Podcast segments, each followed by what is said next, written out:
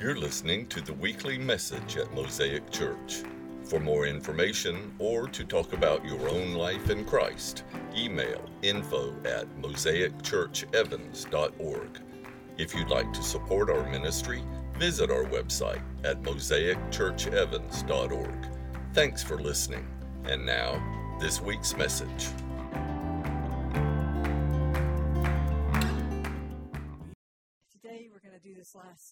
Message in the series on everyday joy, and we're going to be in Acts chapter 13.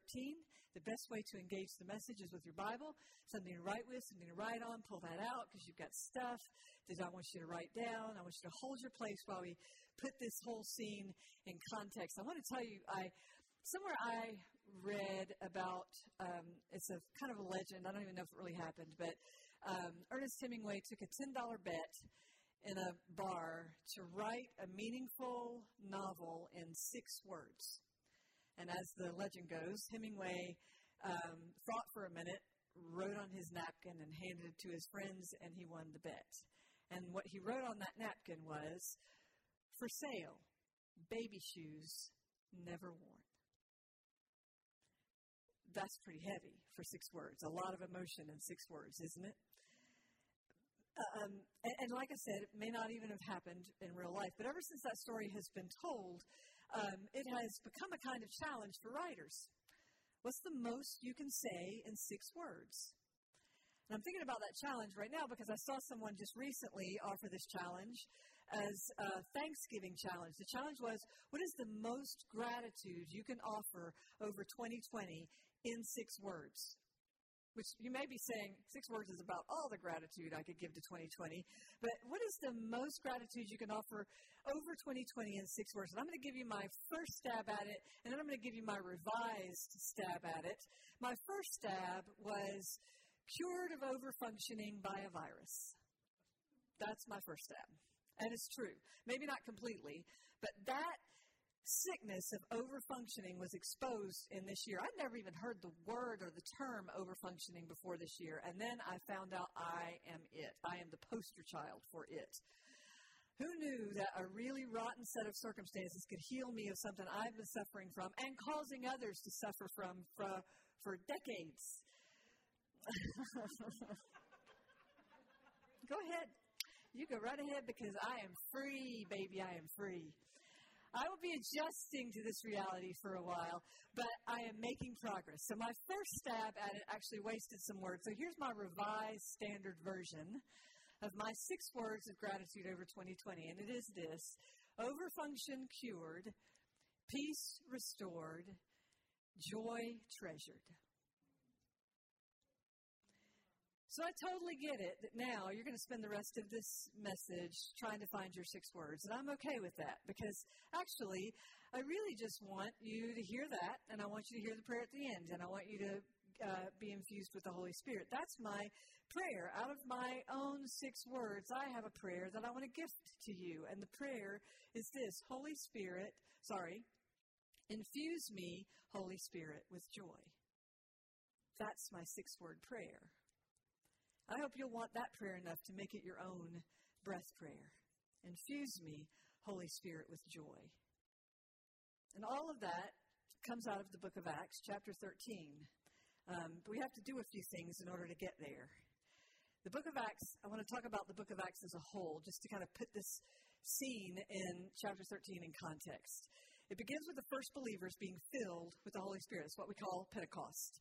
And after they get filled, we see a huge character shift. These people, these, these followers of Jesus, shift from fear to boldness and from waiting to being laser focused on the vision they've been given, their mission. It's beautiful. And out of this missional and mental shift, they really begin to do the works Jesus did. They, they see miracles happen. Even their shadows and, and contact with their clothing creates miracles.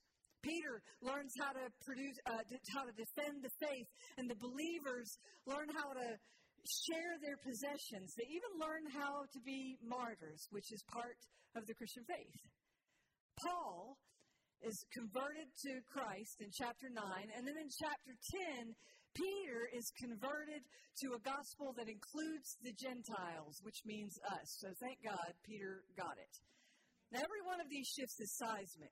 Clearly, God is setting up these first followers of Jesus, organizing and orienting them to transform the world. And now everything is in place for a missionary moment to begin. And so now we're in Acts chapter 13. And actually, the, there's a big shift at the end of chapter 12. And it marks the shift in the story of the early church. In chapter 13, we hear the Holy Spirit make this call. Set apart for me Barnabas and Saul, whose, whose Paul's name, uh, Saul's name would become Paul, for the work to which I've called them. Set apart for me Barnabas and Saul for the work to which I've called them. And out of that simple call, Paul and Barnabas would set out and tell the world about Jesus, the Messiah. Their first step their first stop, excuse me, is the island of Paphos. And a miraculous conversion happens among a high official, ironically, through a heretic, with the help of a heretic. And then they go on to Pisidian Antioch. We call it Antioch. And the first Sabbath they're there, the Jewish leaders don't realize that they are bringing something radical into the house, and so they invite them to speak. They are honored guests. And their presentation then of the gospel is incredible. They take the moment and they share the gospel. Paul beautifully summarizes the entire story of God's people, and he takes these Jewish believers seamlessly right up to the end, to the empty t- tomb. We tell you the good news, he says. What God promised our ancestors, He has fulfilled for us, His children, by raising up Jesus. And now, friends, He says, I want you to know that through Jesus, the forgiveness of sins is proclaimed to you. And the people are blown away by the news. I mean, intrigued. The next Sabbath, Paul and Barnabas are rock stars. Practically the entire city comes out to hear them. And that's when it gets messy. So I want to read this whole next scene to you, and then I want you to listen for all the emotion. I want you to circle or underline all the feeling words and movement words in your Bible while I read it. This is Acts chapter 13, beginning with verse 44. On the next Sabbath, almost the whole city gathered to hear the word of the Lord. When Jesus saw the crowds, they were filled with jealousy. They began to contradict what Paul was saying and heaped abuse on him. And then Paul and Barnabas answered them boldly We had to speak the word of God to you first. Since you reject it and do not consider yourselves worthy of eternal life, we now turn to the Gentiles. For this is what the Lord has commanded us. I have made you a light to the Gentiles, that you may bring salvation to the ends of the earth. When the Gentiles heard this, they were glad and honored the word of the Lord, and all who were appointed for eternal life believed. The word of the Lord spread through the whole region. But the Jewish leaders incited the God fearing women of high standing and the leading men of the city. They stirred up persecution against Paul and Barnabas and expelled them from their region. And so Paul and Barnabas shook the dust from their feet as a warning to them and went to Iconium. And the disciples were filled with joy and with the Holy Spirit. This is an emotion packed scene. Religious leaders full of jealousy, Paul and Barnabas full of indignation, Gentiles full of gladness, more angry leaders, more indignation and resignation, and even some rejection. Everybody is feeling their feelings. And that's when the weight of this gospel gets exposed gloriously. So let's go back to verse 44 and pull this thing apart. Look at the first two verses. On the next Sabbath, almost the whole city gathered to hear the word of the Lord. When the Jews saw the crowds, they were filled with jealousy. They began to contradict what Paul was saying and heaped abuse on him. So, for people who don't like things to change, revelation can be unsettling. Let me hear an amen from all you who don't like things to change. That's what the people of Antioch were getting. They were getting a fresh revelation of God, a, a new move, not just Listen, not just the coming of the Messiah into the world, but the inclusion of the Gentiles in the plan of God.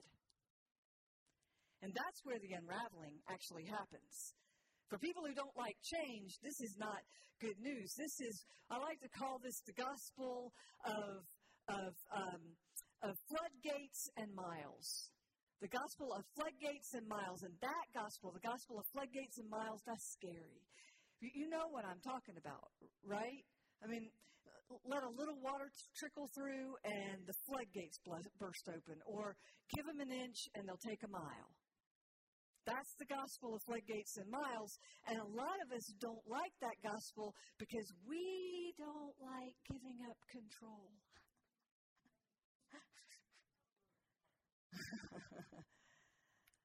We're afraid that if we give Jesus an inch, he'll take a mile. Or that once the floodgates are cracked just a little bit, we will never get back to dry land. So we, we like the good news as a matter of belief, but not so much as a matter of transformation. The gospel of floodgates and miles is a scary gospel. I'm thinking about my last trip, or it might have been my third trip to India. Um, I was there for three weeks that time, and it was so it was a long trip, and I preached just about every day for two weeks straight. And I noticed that whenever I would give an invitation, most of those times I was preaching, we get tons of response. I mean, we'd have we'd have hundreds of people gather whenever we whenever we preached, and and and dozens and sometimes hundreds of people would respond to the invitation to profess faith in Jesus Christ, which sounds great right? Except that uh, in the Hindu world, in the Hindu worldview, there are thousands of gods. I mean, every household has its own household god. So, asking a person who believes in thousands of gods to toss one more on the pile is not a hard ask. So, a couple of weeks in, I'm beginning to catch that this is what's happening. And we get to this street. It's, it's late at night. And we'd had this, we'd, we'd even had an argument inside our team about whether or not to do this because it was right in the middle of Diwali and, and it was not safe actually to be out at night. But we had 500 people sitting in the middle of a road waiting for us. And uh, to hear from this Amer- American evangelist. And so I decided that, that, that if I was going to go to all this trouble, I was going to honor the gospel. I would tell these people about the exclusive nature of Jesus that He will not share your dashboard or your household altar with any other God, that He demands our total allegiance, whatever sacrifice that means. And that's what I preached. And at the end of that talk, I gave this invitation to submit your whole life to the Lordship of God who demands total allegiance, that you would have to set aside every God and forsake every other idol and give your total allegiance to Jesus Christ alone.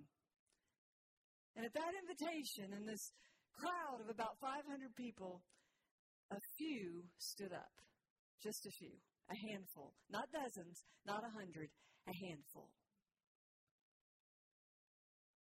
Friends, it is not a fair account of a gospel to invite folks to add Jesus to the pile. He demands our whole heart. He is the gospel of floodgates and miles. And in some areas of the world, becoming a Christian is a game changer. I mean, here we're sort of we're sort of um, conditioned to it, and, and, in many ways, it only makes our lives better. We heard John's story. I mean, it was one thing for him to become a to become a, um, a miserable dry addict. It was another thing when he finally surrendered his whole life to Jesus. I mean, he finally got it, the joy and the excitement that it brings. But I got to tell you, in other parts of the world, in Middle Eastern context, for example, their membership questions are more like Are you ready to have your family disown you? Are you prepared to die for Christ? They ask because that's what's at stake in many places in the world where the church is growing and the gospel is radically changing the spiritual climate, there are people who are having to live the gospel of floodgates and miles. And this must have been the flavor of Paul's gospel message. We know because while it excited the masses, it did not settle well with people who actually knew what Paul was asking of them. I want you to look at 46 to 48. This is, uh, first, um, Acts 13, 46 to 48. Then Paul and Barnabas answered the religious leaders boldly. We had to speak the word of God to you first, but since you reject it and do not consider yourselves worthy of eternal life, we now turn to the Gentiles. For this is what the Lord has commanded us I have made you a light for the Gentiles, that you may bring salvation to the ends of the earth. When the Gentiles heard this, they were glad, honored to receive the word of the Lord, and all who were appointed to eternal life believed. So now we're really getting at what stirred up the religious leaders. This gospel of floodgates and miles is asking them to make room at the table for Gentiles, for people who are not like them. That's anxiety producing for people who have assumed they are the chosen people. I mean, that's what they've been saying for their whole, I mean, everything. That, that, the, they, what they have heard, when, you, when you know, we talk about the exclusive nature of the gospel, what they heard when they heard the word exclusive is that I am exclusive, not God is exclusive. Do you hear the difference? And Paul gets it. So he doesn't give them a kind of a social gospel response that says, well, let me just tend to the people in front of me. No, actually, he draws for a Jewish audience from Isaiah's word to the Jews, to the Israelites, reminding them that truth is not a private affair. For so the Lord commanded us, saying, I have made you a light for the Gentiles, that you may bring salvation to the ends of the earth. Paul takes that word to the people of God in Israel and he uses it to shift a whole worldview. The gospel isn't only or even first about you. It is about what God is doing in the world. God's intention is to save the whole world and to use his followers to light the way. I've made you a light to the Gentiles, that you may bring salvation to the ends of the earth. That word strikes pretty deeply at our self centered, individualistic worldview, especially now because we're all in survival mode. You know what I'm saying? So we're like, I'm just going to do whatever it takes to get me and mine by right now. I'm going to do whatever it takes. I'm going to tend to my own. Meanwhile, we have been called, pandemic or no pandemic, to be a light for the nations that God's salvation might reach to the ends of the earth. And one day, friends, one day every knee will bow, every tongue will confess that Jesus Christ is Lord to the glory of God the Father. And that word will ride on those who follow Jesus. God has chosen to write that story in partnership with his people. So in these verses, we're seeing the advance of the global gospel, and it is compelling. We are saved not for ourselves, but to partner with Christ in the reclamation of the world. And that, for Jewish leaders, that was an issue. Look at the next couple of verses, 49 and 50. The word of the Lord spread through the whole region, but the Jewish leaders incited the God fearing women of high standing and the leading men of the city. They stirred up persecution against Paul and Barnabas and expelled them from their region. Now, a lot of times when we talk about Jewish leaders in the Bible, we make them out to be clueless or mean or just flat wrong. And, and that's not exactly, exactly accurate. Um, but a lot of our commentary is built on 2,000 years of talking about the Jewish leaders as the antagonists in the story of Jesus. But I want you to keep in mind that everybody in this scene is Jewish. Everybody. The ones who are excited and the ones who are angry and the ones who are bringing the message of Jesus, all of them are Jewish. And when I put myself in this scene, I'm not sure which one I am. I'm not sure I'd have the faith to embrace what Paul was preaching. I mean, stop and think about it. I think about somebody coming in here and and preaching that they met the Messiah in a vision last year, and he's come back for the you know for the second time. Would I Would I trust any old guy who walks in here and says this? And if I didn't, how would I refute it? Wouldn't I be concerned for what was being taught under the roof I'm in charge of? Wouldn't I be concerned for your souls? Would I ask that person to leave? See, I think I understand the Jewish leaders. Maybe better than I understand the people who just accepted it all without question. What Paul is asking is a big ask of people. Listen, to believe that the Messiah has come, that's huge. But maybe bigger for these people was the idea that they would also need to believe that there will be Gentiles in the kingdom of God that may have been more offensive to them who have been calling themselves the chosen people all this time than the idea that a Messiah was on the loose. Integration of the tribes, for them, that may have been a bridge too far. After all, these were people who had prayed. I mean, in their synagogues, they prayed, God, I thank you that I am not a Gentile or a woman. It's true. Or a camel or a camel, a Gentile, a woman, or a camel. There. I wonder, or maybe I really don't have to wonder, what God is asking of us now in this season that many of us will call a bridge too far. An inch we can't imagine giving. I wonder what policy or purpose or opinion of people you are so married to that you can't imagine Jesus asking you to give on that point. Let's look at verses 51 and 52, because now we're getting to the punchline. So they shook the dust off their feet as a warning to them and went to Iconium.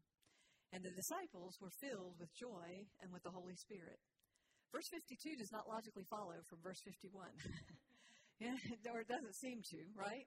Verse 51, they're offering the traditional sign of rejection. Jesus would tell his followers in Luke chapter 9 or, and also Matthew 10, you find it, if they entered a town and were not welcomed, they should shake the dust from their feet as if to say, I don't want anything to do with you. And that seems pretty harsh, right? But this is actually, think of this as a sign of grace. By telling his followers to shake the dust from their feet, after they left the town, Jesus actually isn't giving his, his followers permission to write people off forever. He's actually asking them to cultivate a holy sensitivity for the spiritual readiness of other people. In other words, listen to this leave those who are reluctant to the care and timing of God. And that's God's word for me. That's curing me of overfunctioning. Because I can't stand that you're not doing exactly what I want you to do all the time. And the Lord is slowly, slowly in my life showing me that the care and timing of souls is His business, especially the timing. Especially the timing. So I don't have to hound or shame anybody again. Let me go ahead get an amen on that one. Thank you, Jesus. No more of that. Life is too short for that. Instead, lean into those who are ready to receive the word and work of Christ. So, who in your life is actually hungry for a word of encouragement? And who, especially this week, as Thanksgiving hits and you're with family, or talking to them at least, or Zooming with them, or whatever, and you're wishing they were something they're not, who actually needs you to just leave the care and timing of their souls to the Holy Spirit? And who's ready to go to the next level of healing and spiritual formation and actually needs you to step up? Who has welcomed you in for the sake of spiritual feeding? Invest your time there. And, and, and listen, leave the rest to God's prevenient grace. We see 51, verse 51 in that light. Then we understand the joy in verse 52. When you can let stuff go, you can feel the joy. I've done what I can here. Let's move on. We're done with Antioch. Let's go, people. These are spirit filled people who get it that the work belongs to the Lord. They're discovering that this gospel of floodgates and miles, in that gospel, they can leave the work of readiness to the Lord. Acts 13:52 is the punchline of the whole visit to Antioch. It is their, their six-word testimony of launching out to tell the word about Jesus, filled with joy and Holy Spirit. Filled with joy and Holy Spirit. They were able to experience joy because they'd shared a radical gospel. There's nothing more fun. And, and because their faith was in Jesus, not in the responses of people. And they were filled with the Holy Spirit rather than unholy expectations. Shake the dust. Shake the dust. Be infused with joy. That's a good word for us right about now, you know? Because this is a dusty year. a year of a lot of emotion, a lot of pressure against, a lot of confusion. Oh my goodness, this is the year of opinions. We are all feeling all the feelings and wrestling with changing worldviews, more questions than answered. And in that tension, it is so easy to make my outlook depend on my circumstances. It is a fact that the enemy of your soul would like nothing better than for you to go looking for joy in all the wrong places. The enemy of your soul would love to kill your sense of humor and your patience with people, your attitude of gratitude. The enemy of God, I can't do it. I have to, I have to tell you what happened before the worship service. Somebody whose name will not be uh, named, but Matthew comes into my office a lot of Sundays to ask me to give him the to give him the thing for the week. And um, so this this morning when he came into my office, I was dancing in front of him. I was dancing, and I was, Matthew, oh Matthew, oh Matthew, and he just turned and he looked at me and he went, "What the heck?"